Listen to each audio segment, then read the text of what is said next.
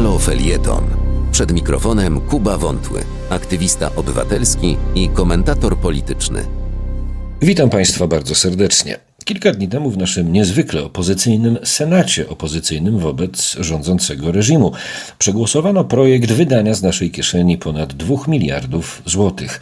Możecie Państwo zapytać, na co te 2 miliardy złotych? Już odpowiadam. Na częściową odbudowę warszawskiego pałacu Saskiego. Wypadałoby rzec chleba i igrzysk. Jedno już było, drugie póki co jest w sklepach. Pozostaje zatem zająć czymś naszą wyobraźnię, czymś wielkim, pompatycznym i niezwykle potrzebnym w ramach polskiej racji stanu i naszej oczywiście narodowej tożsamości. Nieważne co mówią apolityczni, podkreślam, fachowcy z dziedziny kultury i sztuki i architektury, mm, co sprowadza się do tego, iż odbudowa Pałacu Saskiego jest kompletnie bezsensowna, a to między innymi z dwóch powodów. Po pierwsze, plac, na którym Pałac Saski kiedyś stał, to pusty i niemy dowód faszyzmu na ziemiach polskich. Bardzo wielu okropności z lat 1939-45. Po drugie, to, co z Pałacu Saskiego zostało, od bardzo, bardzo wielu lat zwane jest pomnikiem nieznanego żołnierza. A pomnik y, grup nieznanego żołnierza to chyba w skali całej Polski jeden z niewielu monumentów, który kojarzony jest przez większość z nas, bez względu na nasze polityczne zapatrywania. Y, przy okazji takiej odbudowy, ewentualnej odbudowy mm, Pałacu Saskiego, oczywiście ten niezwykle rozpoznawalny historyczny obelisk zniknie z powierzchni ziemi. A co do samej odbudowy, zanim przejdę do tych ponad dwóch miliardów złotych, Prawo i Sprawiedliwość, szczególnie w ciągu ostatnich dwóch lat, wyspecjalizowało się mm, w tworzeniu projektów ustaw, za którymi mają iść konkretne działania, tylko po to, żeby wytworzyć instytucje, które będą generować dziesiątki i setki etatów.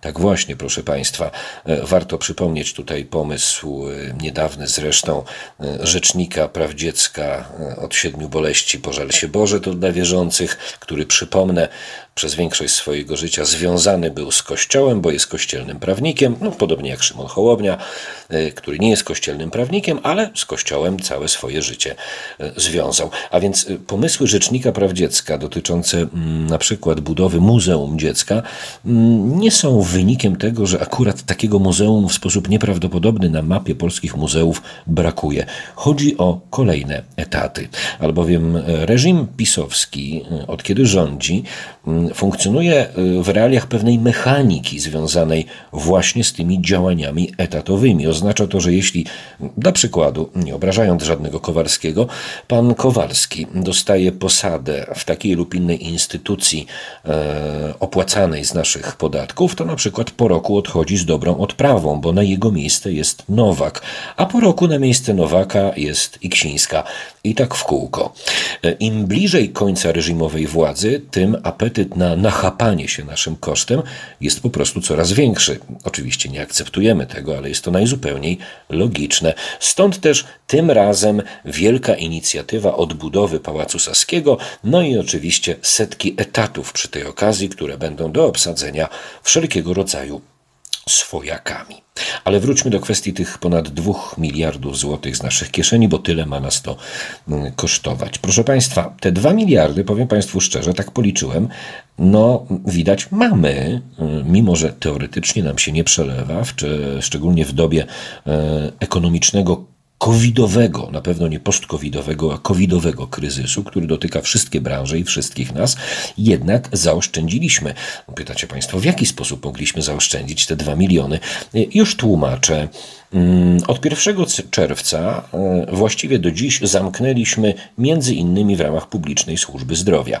Jeden szpital onkologiczny, siedem oddziałów pediatrii, trzy oddziały ginekologii i położnictwa, dwa oddziały interne, jeden oddział otolaryngologii, jeden oddział otolaryngologii dziecięcej, trzy oddziały chirurgii, jeden SOR, trzy oddziały neurologii, jeden oddział kardiologii, jeden oddział chirurgii naczyniowej i jeden oddział zakaźny. Tak, właśnie, proszę Państwa, to dane e, z 30 lipca tego E, roku. Od 1 czerwca e, tyle w ramach publicznej służby zdrowia mm, reżim zdążył już pozamykać. No to być może te 2 miliardy zaoszczędziliśmy, ale jest jeszcze wisienka na torcie.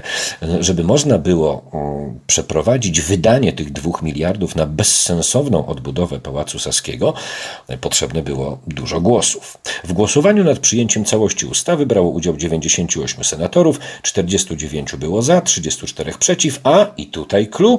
15 wstrzymało się od głosu, tym samym decydując o przegłosowaniu projektu e, tego gargantuicznego budżetu. Wstrzymali się pani Halina Bieda, Bogdan Borusewicz, Tomasz Grocki, Barbara Borys-Damięcka, Robert Dowchan, Jolanta Hibner, Antoni Mężydło, Janusz Pęcherz, Beniamin Godyla, Agnieszka Kołacz-Leszczyńska, Aleksander Pociej, Bogdan Zdrojewski, Michał Kamiński, Kazimierz Michał Ujazdowski, Wadim Tyszkiewicz. Rozpoznajecie Państwo tutaj nazwiska polityków, którzy dzień i noc, 24 godziny na dobę, 7 dni w tygodniu walczą z pisowskim reżimem i walczą o demokrację? Tak, to tym razem zawalczyli w taki sposób, żeby pisowski reżim mógł wydać z naszych kieszeni 2 miliardy złotych nie po to, żeby odbudować pałac, tylko po to, żeby stworzyć konieczne mu, potrzebne do przeżycia etaty.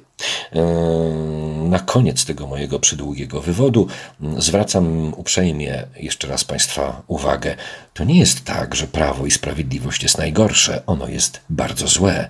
To w ogóle polscy politycy nie są najlepszej jakości, o czym świadczy to wstrzymanie się e, od głosu w tak ważnym głosowaniu. A jeśli Wadim, Tyszkiewicz e, w korespondencji ze mną wspomina, że i tak e, przeszłaby ta ustawa, to zadaję sobie pytanie, w jakiż sposób Izba Wyższa Parlamentu, czyli Senat, jest tak bardzo opozycyjny, bo przecież od dłuższego czasu o tym słyszymy, że no, Sejm jest ich, ale Senat jest nasz. Nic nie jest nasze, proszę Państwa. To my jesteśmy własnością polityków, którzy robią z nami co chcą, bez względu na to, skąd są. Wszystkiego dobrego i do usłyszenia.